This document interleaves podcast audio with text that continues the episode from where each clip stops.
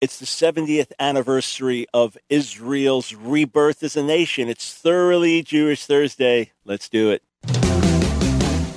It's time for The Line of Fire with your host, activist, author, international speaker, and theologian, Dr. Michael Brown, your voice of moral, cultural, and spiritual revolution.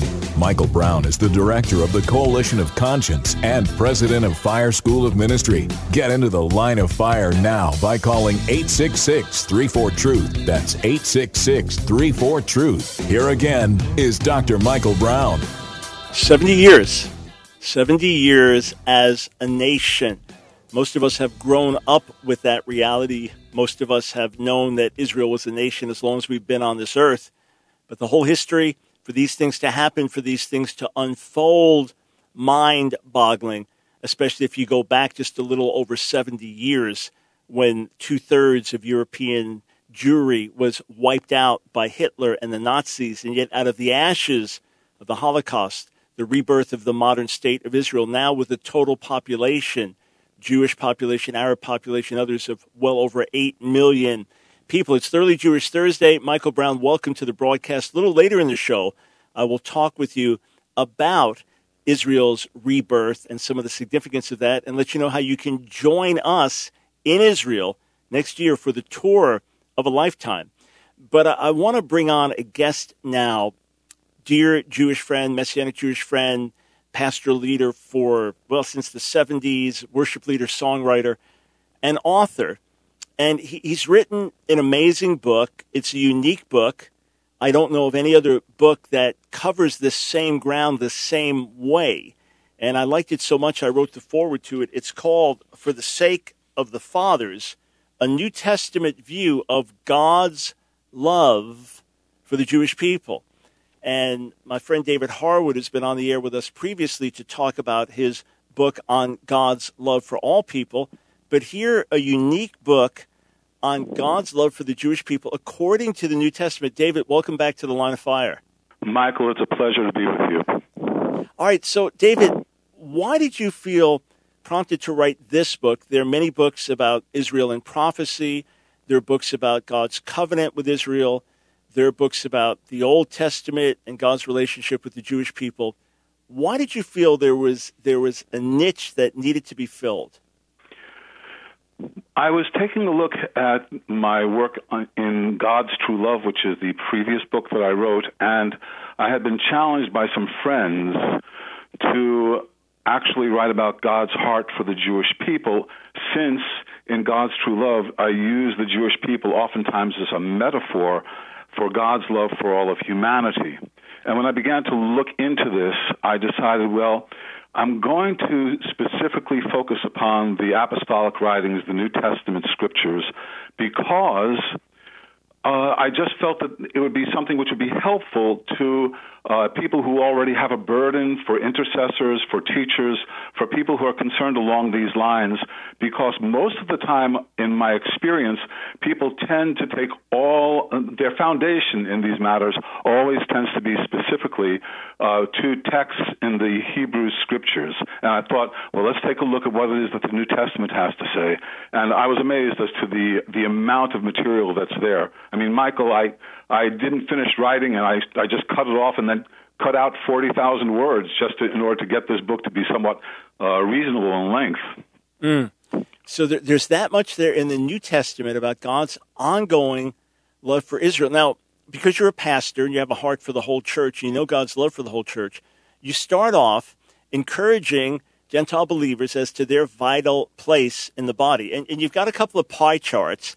So uh, friends, if you can picture just a pie, and let's say 99% of that pie is black, and there's one, one tiny little 1% white sliver, that represents Jew and Gentile in the earliest foundation of the church. So the first disciples, overwhelmingly Jewish, early church, overwhelmingly Jewish, and this tiny sliver of Gentiles. And then over church history, it's gone the reverse where the overwhelming majority has been uh, has been Gentile and the tiny minority Jewish. So, so David, give us a picture of that. What did the early church look like? I mean, Billy Graham would have been Jewish. I mean, paint a picture because you really explain why Paul is addressing Gentile believers a certain way because they were in such a minority.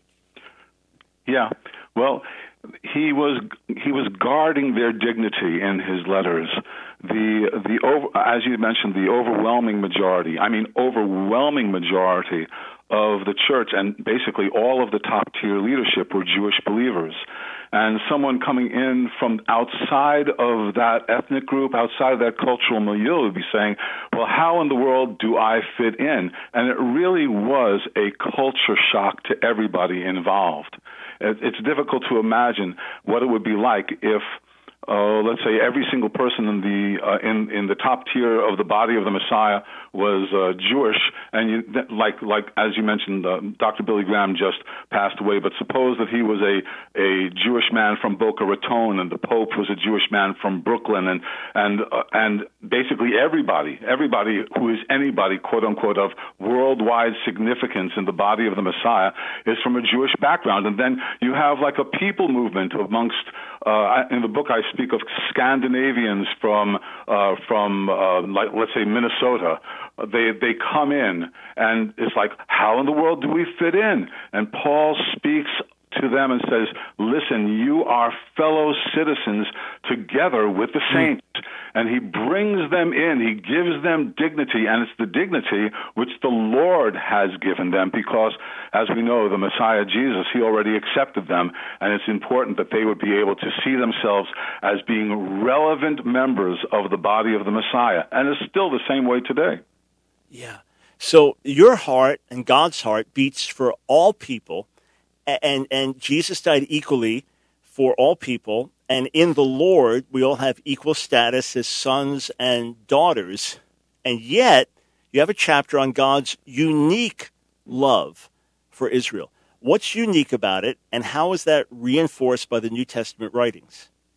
Well, that's a very difficult subject to broach because usually when people ask questions about, well, tell me about God's love for the Jewish people, they, they, uh, a lot of times it's, it's somewhat belligerent. They say, does God love Jews more than he loves Gentiles? And and it, it, it, very rarely actually in my experience has prompted me to take the time to really try to explain uh, this, the distinctions between Jewish people and non-Jewish people uh, in in the heart of God. One of the things that we have in the New Testament scriptures is a unique description of the way that God loves all of the Jewish people, not just the Jewish remnant, the Jewish believers in Yeshua.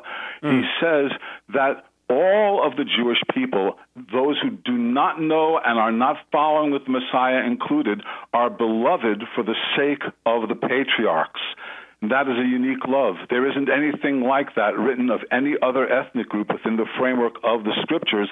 And the fact that Paul ended up emphasizing that in Romans as he's seeking to heal the breach between Roman Gentile Christians and Roman Messianic Jews is very significant because he was bringing about a, the, uh, a unity which is in the Messiah, and yet it was a unity with distinctions. All right, so a, a unity with distinctions and a love that is not just for Jewish believers, but a love that, that still pertains to all Jewish people, even if they're outside of the Messiah, even if they're lost and in need of Jesus. So neither of us believe in dual covenant. Paul did not believe in dual covenant. He did, right. did not say that Jews were saved outside of Jesus. And yet God's love remains devoted to them in a unique way because of promises he made to the patriarchs. How does the beginning of Romans 9 reinforce this position? Well, the beginning of Romans 9 reinforces this position by saying that to these specific people, all of the uh, everything which has ever been given to the Jewish people, whether it be covenants, whether it be the patriarchs, whether it be the scriptures, that they are still the current possession of all of the Jewish people, from whom comes the Messiah. The Messiah is that, the fruit of the work of God within the framework of the Jewish people. But Paul never says all of these things, the covenants and the promises, the scriptures, the temp- the the worship of God. He never says that these things have been transferred to the Gentile church. But everybody who does belong to the Messiah ends up participating in the in this the uh, the the covenantal blessings of the people of God. So the door is open. The door is open. Anybody who wants to can come in and partake of the life of God that's in the Jewish Messiah. However, Paul also said that these things, these these uh, identity markers, they still belong to Israel. They still belong to the Jewish people. This is not something which has been revoked. Rather, God has given these gifts and these callings in a way which He does not regret, and therefore it is irrevocable. This, the, their, their calling, uh, their gifting, it's irrevocable. All right, so right after he talks about in Romans 9 his broken heart for his people, so he's talking about his lost people. He's not talking about the believing remnant. He said, Right. they, verse 4 of Romans 9, they are Israelites, and to them belong. Now, you've looked at the Greek carefully. That's current, currently belong, correct? Correct. Right. And to them belong the adoption, the glory, the covenants, the giving of the law, the temple service, and the promises. All these things still belong to them. So, David, does the New Testament clearly speak of a future purpose for Israel as a people? Well, of course, of course. I mean, Paul. Paul made. Uh, Paul took great pains to make certain that the non-Jewish believers in Rome understood that. He said it, that the acceptance of the Jewish people would bring about life from the dead. He said that that, that the the uh, that if the rejection of the Jewish people who have not believed in the Messiah Jesus is riches to the world, what will their inclusion be but greater riches? And so this, of course, speaks of the future, um, the future reconciliation which God is going to accomplish in the Messiah with the entire Jewish people. All right, and, and, and friends, I, I just want to reiterate this uh, about this new book by David Harwood for the sake of the fathers, a New Testament view of God's love for the Jewish people. Uh, we, we're going to dig into some really fascinating things. You're going to find out about how the Nazis tried to eradicate the Jewishness of Jesus and, and a misrepresentation of God's heart. But one thing that I really appreciate uh, about my friend David Harwood is his books are mind and heart and spirit. In other words, he's a careful student of the word. He, he studies in the original languages and he, he does his best to unpack in context what the biblical authors are saying, but he does it always out of a spirit of prayer and out of a real sense of God's heart for us. So not only will you be informed as you read this book, you will be richly edified as well. We'll be right back.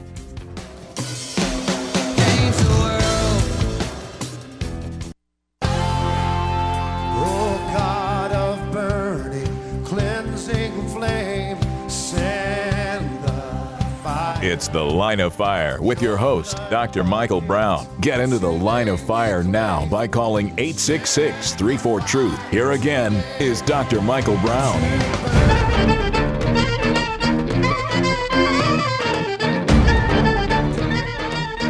Yes, yes, it is thoroughly Jewish Thursday. Michael Brown here, delighted to be with you. We've got a bunch of new articles and new videos on the website. If you haven't checked it out, go to Ask Dr. Brown, askdrbrown.org. Explore the digital library, check out the latest resources there, and be sure to sign up for our emails. Every week we'll be in touch with you. We'll let you know about everything that we've produced during the week, the articles, the videos, numerous every week. So you can be right on top of things. We can be ministering to you. And we've got a great Jewish themed ebook. It's free.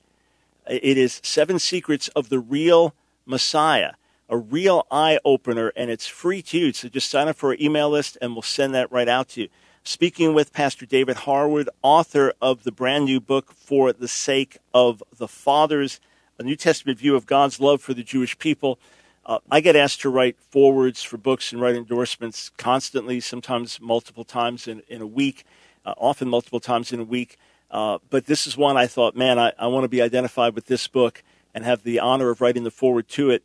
David, you talk about the church misrepresenting God's heart in history. Uh, there's some real painful stuff, but it, it must be told that it is part of what happened when the church lost sight of these fundamental truths of which you speak. So, how, how far did things go? Give, give it. Give me some examples.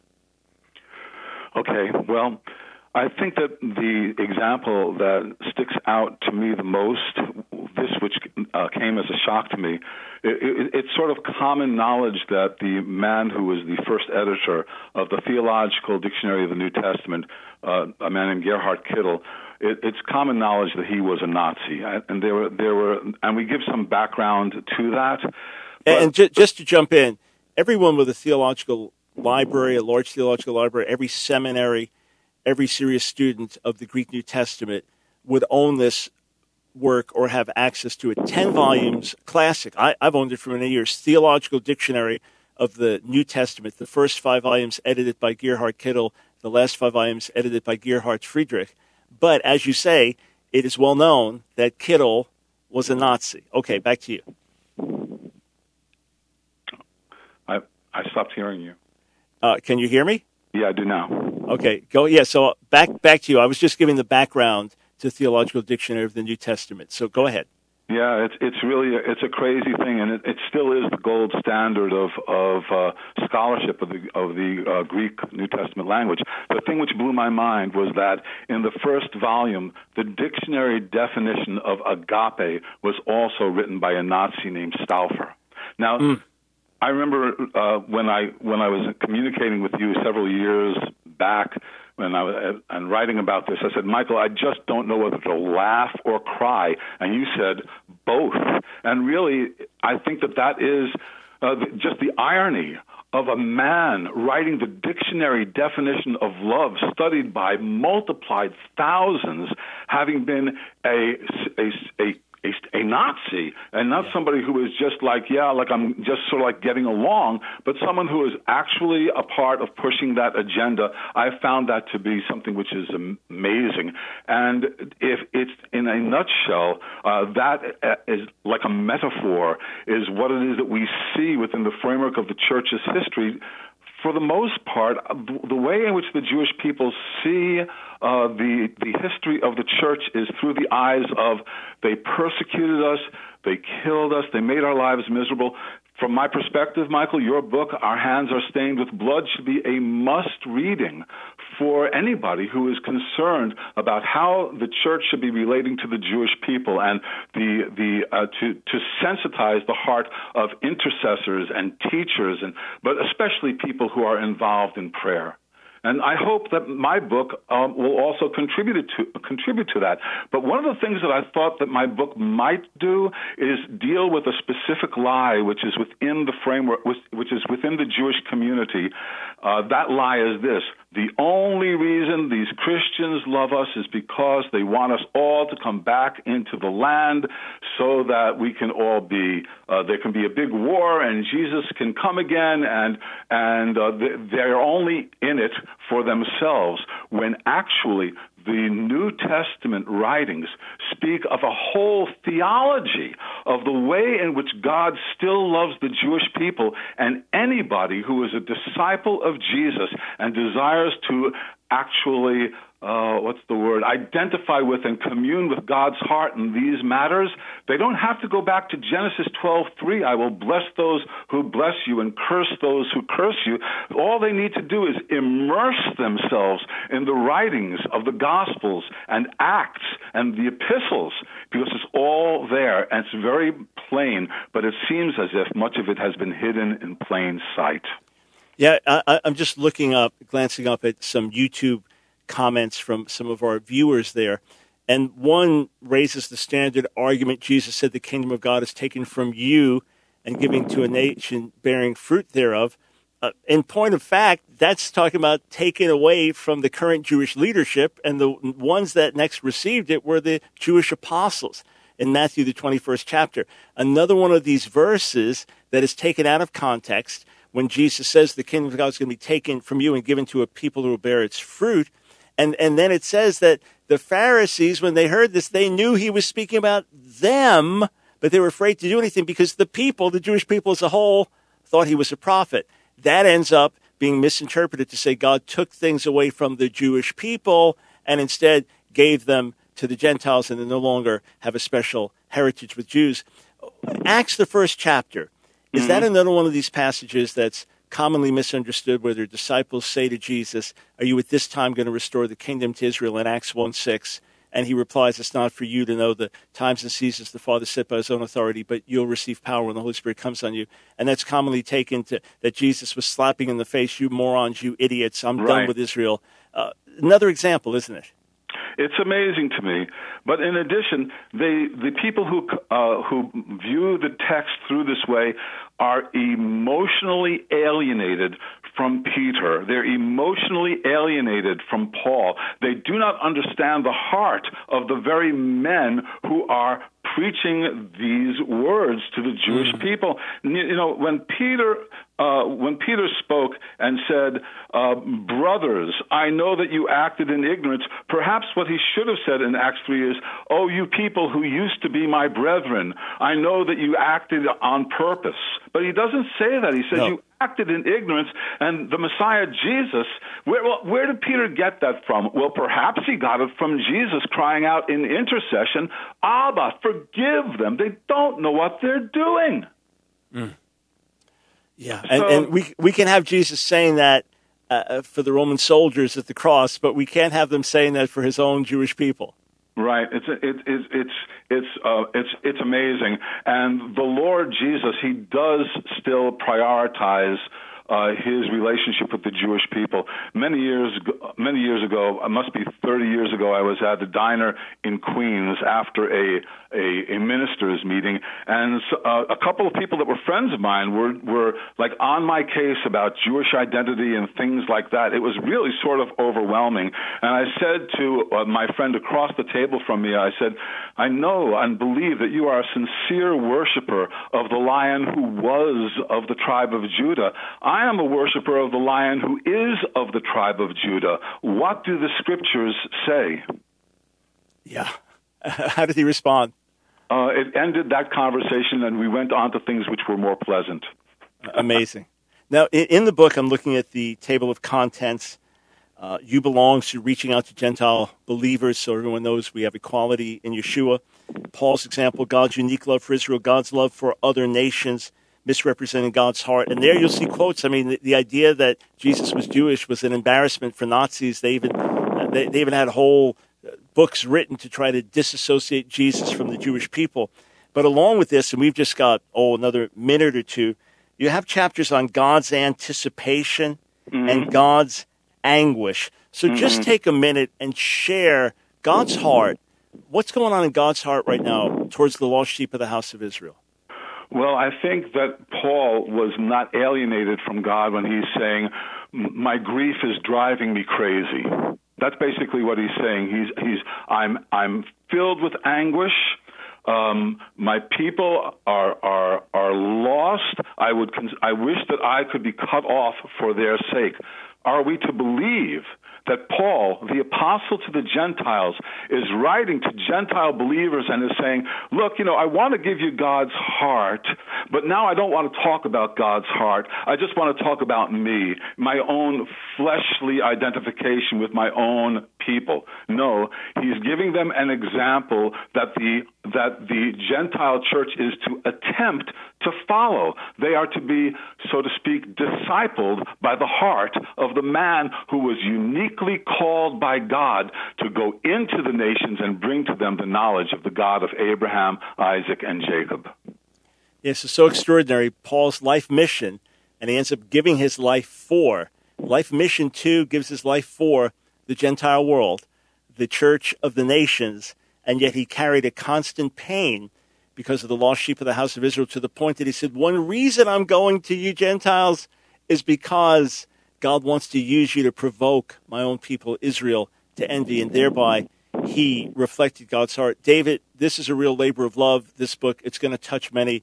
We'll do our best to get word out to others. Again, I'm holding it up for everyone watching for the sake of the fathers, and it's unique. It really opens up a New Testament view of God's love for the Jewish people. Hey, David, keep up the great work. May the Lord use this book to touch many. Amen. And Michael, thank you for the encouragement.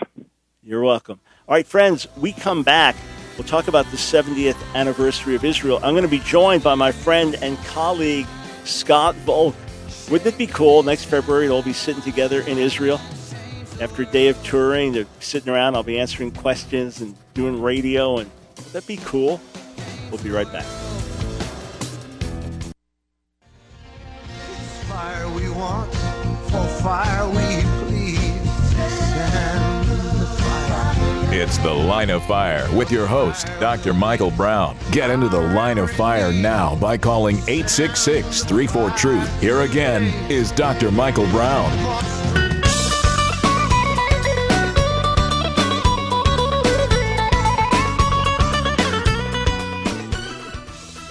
Welcome, welcome to Thoroughly Jewish Thursday on the Line of Fire. Michael Brown, it is the 70th anniversary of Israel. Uh, Jerusalem Post, I mean, headlines everywhere.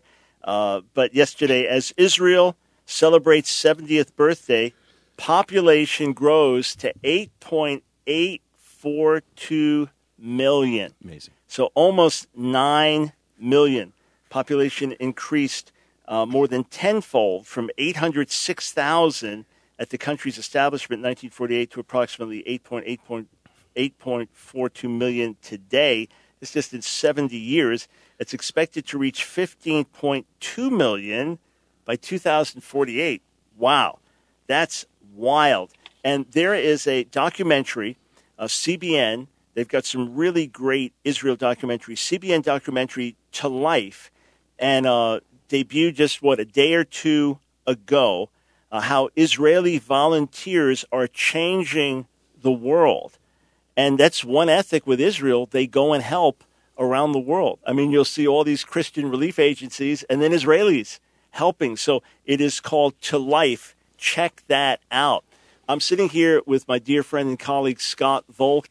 And by the time we take our tour to Israel next year, God willing, February of next year, 1st through 10th, uh, how many times will you be in Israel before then? Uh, I'll be in Israel four times more this year, and then that will be my first trip in 2019. I can't wait. Got it. And uh, so you've been over there so many times. What obviously you weren't there at the founding. It was before you and I were, were born. You're in your early fifties. So uh, when you go over there, what what makes it so miraculous? So ama- seventy years. What what strikes you? Well, what strikes me is what I see in Israel today. Israel, the one of the largest exporters of fruits and flowers in the Middle East. And what, was it like seventy years ago? Well, I don't know what it was like 70 years ago, but I've read that Mark Twain visited, and when he visited, he wrote that it was a, a, a barren waste, a God-forsaken, barren wasteland. Who in their right mind would want anything to do with with this Yeah. country? And you know how a lot of the Israeli settlers died in in the earlier years. The Chalutzim, the pioneers. How is that? M- malaria, Amazing. tsetse fly. They were draining swamps. Swamps. Yeah. Incredible. Yeah. So I mean. But you would you'd have no idea. I mean, it it not only does it not look like a 70 year old country, but it is blooming. That desert is blooming and there's life. So whatever the name of that documentary was, what was it called? to life. To life. L'chaim. That I mean that's to me when I'm in Israel, I think of the word life, chai. It's amazing. Yeah. So uh, when again, we talk about this all the time, but when when people go over there, they're prepared. They've read you know tour guide stuff. They know it's land of the Bible, and yet something happens. Is it just what they're seeing with their eyes? Is there something happening spiritually as well? I think it's a mixture of both, bro. And uh, the thing that always blows me away is seeing people, and it, it's without them even being spoken to. Something happens deep inside when they recognize not only is this the land that Abraham, Isaac, and Jacob longed for and were promised, but it's the land that the Messiah walked in. So when you see the eyes of the people as we're on the Sea of Galilee or we're sitting on the southern steps knowing that Yeshua himself walked up these very steps to the temple in Jerusalem, it's a mind-boggling thing and even to the the fiercest critic of Israel and I've had a few of them with me on my trips their hearts are completely saturated with the fact that God chose this land and that their Messiah walked there. You know, some years back while ministering in Holland, I had a free afternoon, and we went over to Haarlem in Holland, which was the Corrie Boom house. So their house, their apartment above the watchmaker shop, and they still have the, the watchmaker shop there. And you go through the room, and they show you, okay, here, this actually a, the walls opened up, and behind there is where Jewish families lived and were hidden. And it, it was completely emotionally overwhelming for me. When, when we were leaving, the tour was ending, I, I just stopped on a stairwell and what, I, I, was convulsively weeping mm. just with because of what happened there. Mm. But we're not talking about Jesus walked here, or, or Elijah called down fire from heaven Right. here, or that's where there's going to be the final battle and conflict. Right. The whole issue to me is life from the dead. It's really it. God chose a barren wasteland that is now blooming with life. Israel's salvation is going to be like life from the dead. And I think that's the very thing that happens inside the hearts of people. Every, dead places come to life when they see the God of life in the land of Israel. That is it. So, uh, interestingly, I was in, in that same place in Harlem and I was blown away. But I think it was Neil Armstrong who said, Look, I walked on the moon and that was one thing, but stepping place, stepping my feet on the ground that Jesus walked on is an entirely different thing and it doesn't even compare. Incredible. Yeah. Incredible. You know, the, I, I'm writing a scholarly article for for a book that debunks replacement theology, and it deals with misuse of Galatians three sixteen. But in the midst of it, I talk about God's promises to about the land, mm. And I, I was struck by this. I was not aware of this statistic before. But the word eretz in, in the Hebrew Bible is the fourth most common noun. So eretz is land, eretz Israel, land of Israel. So eretz is the fourth most common noun in the entire Hebrew Bible. So it actually mattered. So people say, yeah, but, but the Jews that have come back into the land, they didn't come back as believers. Isn't this an example of first the natural, then the spiritual? Well, the interesting thing, and you would know better than I, but there's a prophetic word that God was going to bring them back, right, in their unbelief. Yes, sir. And then wa- the wash them, right, with the water. Uh, and, to me, that's that's the word. And right now, that statistic that you read about people living in Israel, I think there are more Jews in Israel now than than there's at least fifty percent of the Jewish population of the world lives in Israel. Isn't that correct? Yeah, it's it's it's right around fifty percent, uh, and some would even say slightly over 50 percent. Depends on how we number world Jewry. There's debate on that. But think of this: you have a little over six million Jews living in the land. So Yeah. the number wiped out by the Holocaust. Right. Seventy years later, you, you have a little, little over seventy years later, a little over six million. So that number very significant. And then the rest, you've got about two million Arabs living there, and then other other peoples. Phenomenal. So, Scott, our tour, February 1st through 10th, folks can go to my website, askdrbrown.org, askdrbrown.org, and just click on the Israel banner. They'll see it on, on the home page. February 1st through 10th. Uh, we're talking about this tour being holy fire in the Holy Land. So, not only touring the sites and having that amazing time together with an incredible tour guide and with you out, with me teaching at, at key points, because the tour guide does a great job. I just Right. supplement here and there. But Holy Fire in the Holy Land, we've got some special plans this time. Yeah, I'm really, I'm really stoked to use uh, my kid's term about about this trip for a couple of reasons. Look, I, I've been there 25 plus times, and I never get tired of going to the sites. The sites are amazing, but in addition to going to the sites, there's going to be interaction with believers. Some of the very Jewish people who were born in the land, who immigrated back to the land, who are believers and leaders in the land. We're going to be rubbing shoulders with them, having them speak to our group. Arab leaders and believers, even an unsaved Orthodox Jew is going to come and we're going to do a Torah study together like we did last time. That's all going to be happening and that's going to be incredible. But for me, I'm really excited about doing this in a special way because in the evening time, as, as you're focusing in on really interacting with the people at, at, at our meals and at dinner, and especially these after dinner meetings, I just think it's going to be an opportunity for questions and answers, for ministry, for teaching, for impartation. Uh, I just, I'm, I'm, I'm really, really excited about Yeah, it. so we'll we'll have some worship at night. Yeah. I'll, I'll bring the word sometimes. Yeah. Others Q and A. In fact, there's a, there's a medical doctor who's a regular supporter of our ministry. He's one of our torchbearers, a monthly supporter, and he's he's coming over. He, he shot us a note. He'll, he'll be there, I think, with some of his family. But he already has a list of questions that he wants to ask, Ask me. Dr. Brown. Yeah, yeah, at, at Yeah. night. So it gives us a time to, to be intimate with with those that are on the tour. Yeah. Uh, you know, some tours may have you know five buses with you know hundreds and hundreds of people. So ours is smaller. We may have we have fifty or hundred people max. So you really we get time together. Yes. So we'll, we'll be out in the day, and then we'll be getting together at night. Yeah. So friends, now's the time to sign up. Go to the website askdrbrown.org. It trust me, it'll be here before you know it. Get your deposit in now. We can't wait to be together with you. Hey, listen, there is a a friend of yours, Scott. Uh, we've been interacting. There's a critical situation I want to draw to everyone's attention, and uh, I want to go to Israel. Uh, Karim, are you there? Yes, I'm here. All right. Um, where are you right now as we speak, sir? Right now, I'm in um, I'm in Israel. In Israel. All right. And north of Israel, the country of Turkey, something very important is happening there. President Trump has gotten involved, but we wanted to take a minute on this Thoroughly Jewish Thursday broadcast to focus on what's happening. So please take a minute to share with our listeners and our viewers this very urgent matter. About 18 months ago, um, a pastor uh, by the name of Andrew Brunson, who lives in Izmir, Turkey. Uh, many of your viewers probably know it from uh, Smyrna in the Bible, but it's now today um, modern Izmir. Was uh, detained on immigration matters um, by the Turkish government and was threatened with deportation.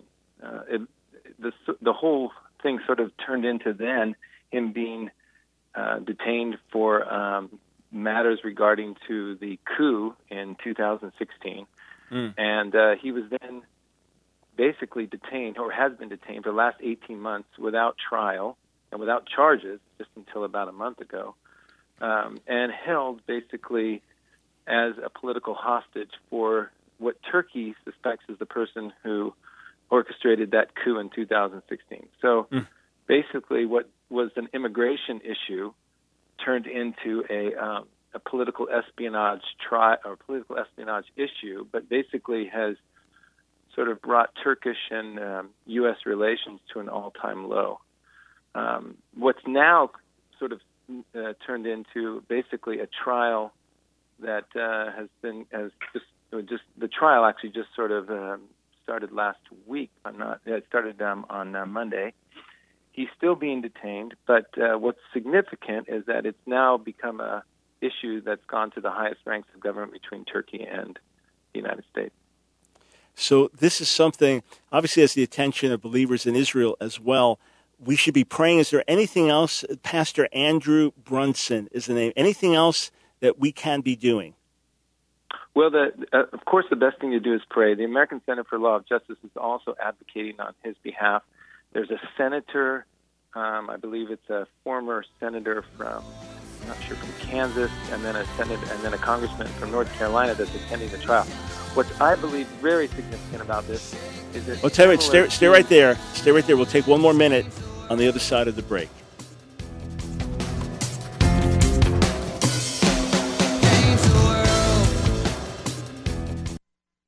It's The Line of Fire with your host, activist, author, international speaker, and theologian, Dr. Michael Brown. Your voice of moral, cultural, and spiritual revolution.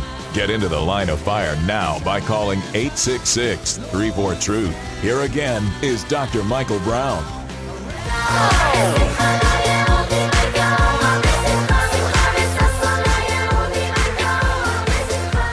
Thanks for joining us on Thoroughly Jewish Thursday. I'm in studio with my dear friend and colleague Scott Volk, hoping that you'll be joining us on just our third ever tour. I, I'm, I'm going to Israel, God willing, in May, doing ministry there, speaking at a very controversial conference in Bethlehem.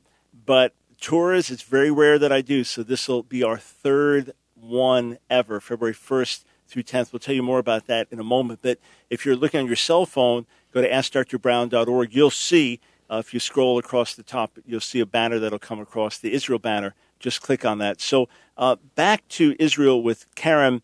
We're talking about Pastor Andrew Brunson in prison without trial until now in Turkey with the real danger that this could just be an opportunity for the government to falsely accuse him and and put him away. President Trump directly involved in this. But, and, and folks, you can go to ACLJ, the American Center for Law and Justice, to find out more. Signing a petition, they're always good at having you do that. But Karam, why was this so important? You just started to share it before the break.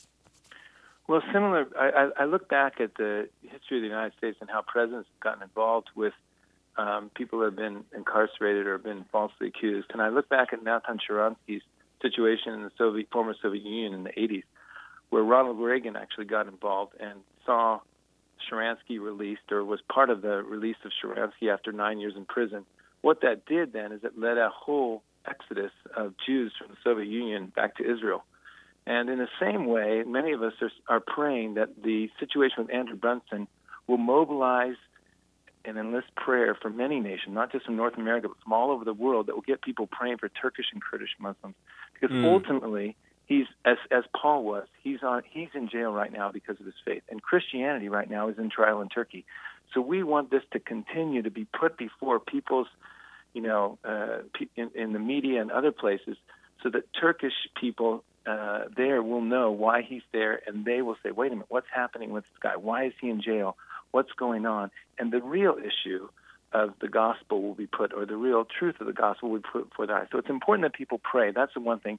The second thing, this has also become uh, the whole relationship between Turkey and Israel is involved in this because this last week, also uh, Net- President, uh, Prime Minister Netanyahu and President Erdogan were going at it in the same way that Trump and uh, President Erdogan were going at it as well. And this has to do with freedom for minorities and uh, Christians and others in the Middle East. So it's a very mm. important issue that that's being you know sort of followed not only in North America but all over the nation.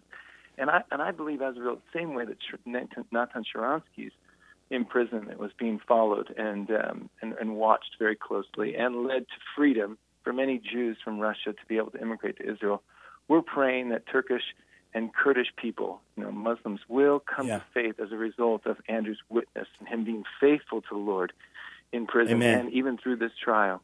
And you know, uh, Karam, uh, it, it's it's interesting to see as all this unfolds. But Turkey has swung so far to be much more radical Islamic than it had been in, well, I mean, modern history. It's it's it's taken a real a real serious swing and you know that that also leads to a lot of oppression of, of people. And of course, there's been violence back and forth and Kurds suffering. So, by all means, friends, and thank you for the call, sir. And we, we did arrange this uh, call, so we wanted to bring this to your attention. Pray God save Andrew Brunson and God save Turkey. If you don't know how else to pray, God save Andrew Brunson and save Turkey because this pastor was there as a gospel witness in Turkey, not for a coup against the government. So let us pray and let's be appreciative that our government is saying, hey, this is wrong. This is wrong. And this, this directly affects Israel as well. Turkey has swung in a way that it's become an ally of Israel's enemies. So thank you, sir, for the call from Israel. You know, Scott, as Karam was talking, I, I, I was thinking about this. I was on the plane the other day coming back from California, and the guy next to me, a major businessman with a company with branches all around the world. So we were comparing countries we've been to, etc. So I said, so out of everywhere you've been, and he's been everywhere, I said, what was the most interesting place of all? He said, probably the Galapagos Islands. He said, there's nobody, something you think of this, nature preserved, there's nobody there, we're yeah. going on. So he said to me, what about me? And I said, you know, going back and forth, I said, there's something about the old city of Jerusalem. He said, oh, oh, yeah, Israel, wow. Jerusalem. I would have put that on my list. So we've been to wow. all these places. I mean, the most exotic places imaginable. And how do you even get there? This, and then a boat to there. Yeah. You only take 50 people at a time on the boat. Galapagos, you got all these exotic animals still preserved. But Israel, there's somewhere you're in the old city. Yeah. And there you have these historic, historic Catholic and Orthodox faith and historic Muslim faith and historic Jewish faith and these and it's side by side. Yeah. And the whole old Arab and Muslim culture. It's it's remarkable. I'll never forget the first time I was standing at the Western Wall, and uh, I think it was uh, 2008 or 2009. Uh, I was standing in front of the wall. I'm sorry, it was 2005, bro. Standing in front of the wall, and I was putting my little piece of paper with my prayer request into one of the s- holes on the wall, and then outside of the speakers above the Western Wall was coming the Islamic noise, the Muslim call to prayer. So, right here in the ancient old city, you've got this supernatural kind of contention, but we know the end of the story and we know what Jesus left from Jerusalem. He's coming back to Jerusalem and he's going to reign from Jerusalem. So when we're there, we it's really the eternal city that the Lord himself chose. It's an incredible place. And you know what? When I go to the wall to pray uh, every trip there, it, there's always something moving and affecting. There's nothing superstitious, Right. But you're just standing where all these generations of Jews have stood and wept and prayed for mercy and for redemption. And there's legalism in every religion. We we know in, in Yeah. every group there's legalism. So there's legalism among traditional Jews that are just saying the words. Right. But I've prayed side by side with traditional Jews enough times, and, and you could you could feel the passion. You could hear it in the words that are being spoken, and they're praying prayers for the redemption of Israel. Amazing. Praying prayers for the coming of the Messiah. You're thinking, I, I know the I know the Messiah, Yeah. and you're but you don't you don't know the one that I know, and you think he's an enemy, and, and it's Yeah. there's something so intense about it. It's it's just di- it's different than anywhere else in the rest of the world. So hey, take a minute uh, I want you to invite our listeners and our viewers uh, to join us and say be out on the sea of on a boat in the Sea of Galilee. That's always a highlight. Yeah, I, I encourage all of you who are listening. Um, you may have been to Israel before, you may never have been there. It's on so many people's bucket lists. But I really want to encourage you if you want a, a retreat away from the hustle and bustle of your life and go to a place where you will encounter the God of Israel. Imagine that he calls himself the God of Israel. That's the mm. very, very place that we're going. Encountering the God of Israel in the land of Israel. I want to encourage you to come with Dr. Brown and to come with me. It really is going to be an amazing trip. I promise you, we will take great care of you. I also promise you that when you leave the place, one of your, your comments is going to be, I can't believe how safe I felt here, how peaceful I felt. Don't let, don't let the secular view of Israel keep you from coming or scaring you away that it's not a safe place to be. I'm telling you, we've been in, uh, Dr. Brown, you and I were there during one of the intifadas, if I'm not mistaken, speaking at a conference. And even in the midst of that, we were utterly and completely safe. I'm telling you, uh, bring your kids, bring your family with you. Um, we have an amazing, amazing itinerary set up. And uh, if anybody comes back disappointed, I will personally make it up to you. It will be an incredible, incredible time. And and and we're not suffering while we're there either. No, we're not suffering because we're staying in four and a half star hotels. We're eating great meals. And even the guy who wrote the book about breaking the stronghold of food, you can have meat, you can have salad, you can have Mediterranean food. The food is absolutely delicious. But as wonderful as the, the lodging and the food is, really the intangible is what God does in the hearts of absolutely everyone who joins us. All right, so friends, again, askdrbrown.org. Click on the Israel banner and join us. It's February 1st through 10th. And it, it sounds like a long ways off, but when we first announced it, what, a couple, some weeks back, Yeah. six weeks, two months, something, that's a lot of time. It's like, wait, wait, we're in April. Yeah, we're already. in April, and here we have a limited number of seats on the bus. So the way we're handling it is, it's really going to be first come, first serve, and we're not full, but we are filling up. So I just want to encourage anybody that's listening. All you have to do to secure your spot is to go to Dr. Brown's website, click on the banner, and get your deposit. And your deposit will secure your spot on the bus, and you, you don't have uh, you don't have to come up with the rest of the money right away. There's actually a payment plan that everybody will be on, and you can save your money.